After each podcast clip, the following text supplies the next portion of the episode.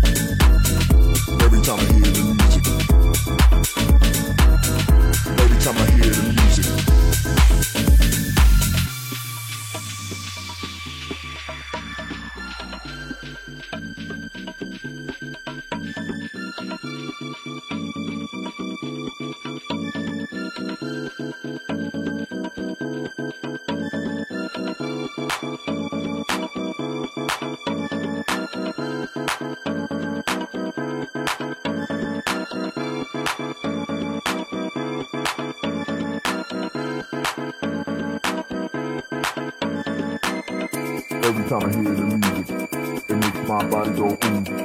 Every time I hear the music, it makes my body go ooh. Every time I hear the music, it makes my body go ooh. Every time I hear the music, it makes my body go ooh.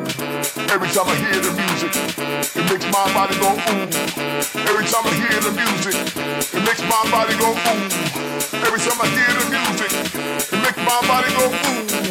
Every time I hear the music music makes my body go.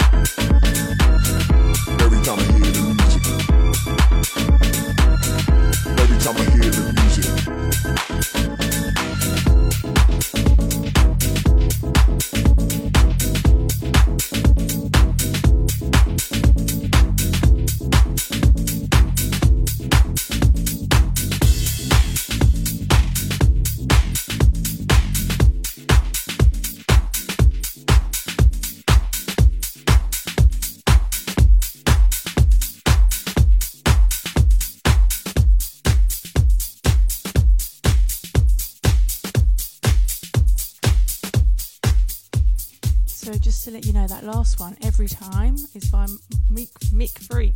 Mike Freak. a US based producer. Check him out. He um, he did the, the Party People song as well with uh, David Penn recently. It's a good one.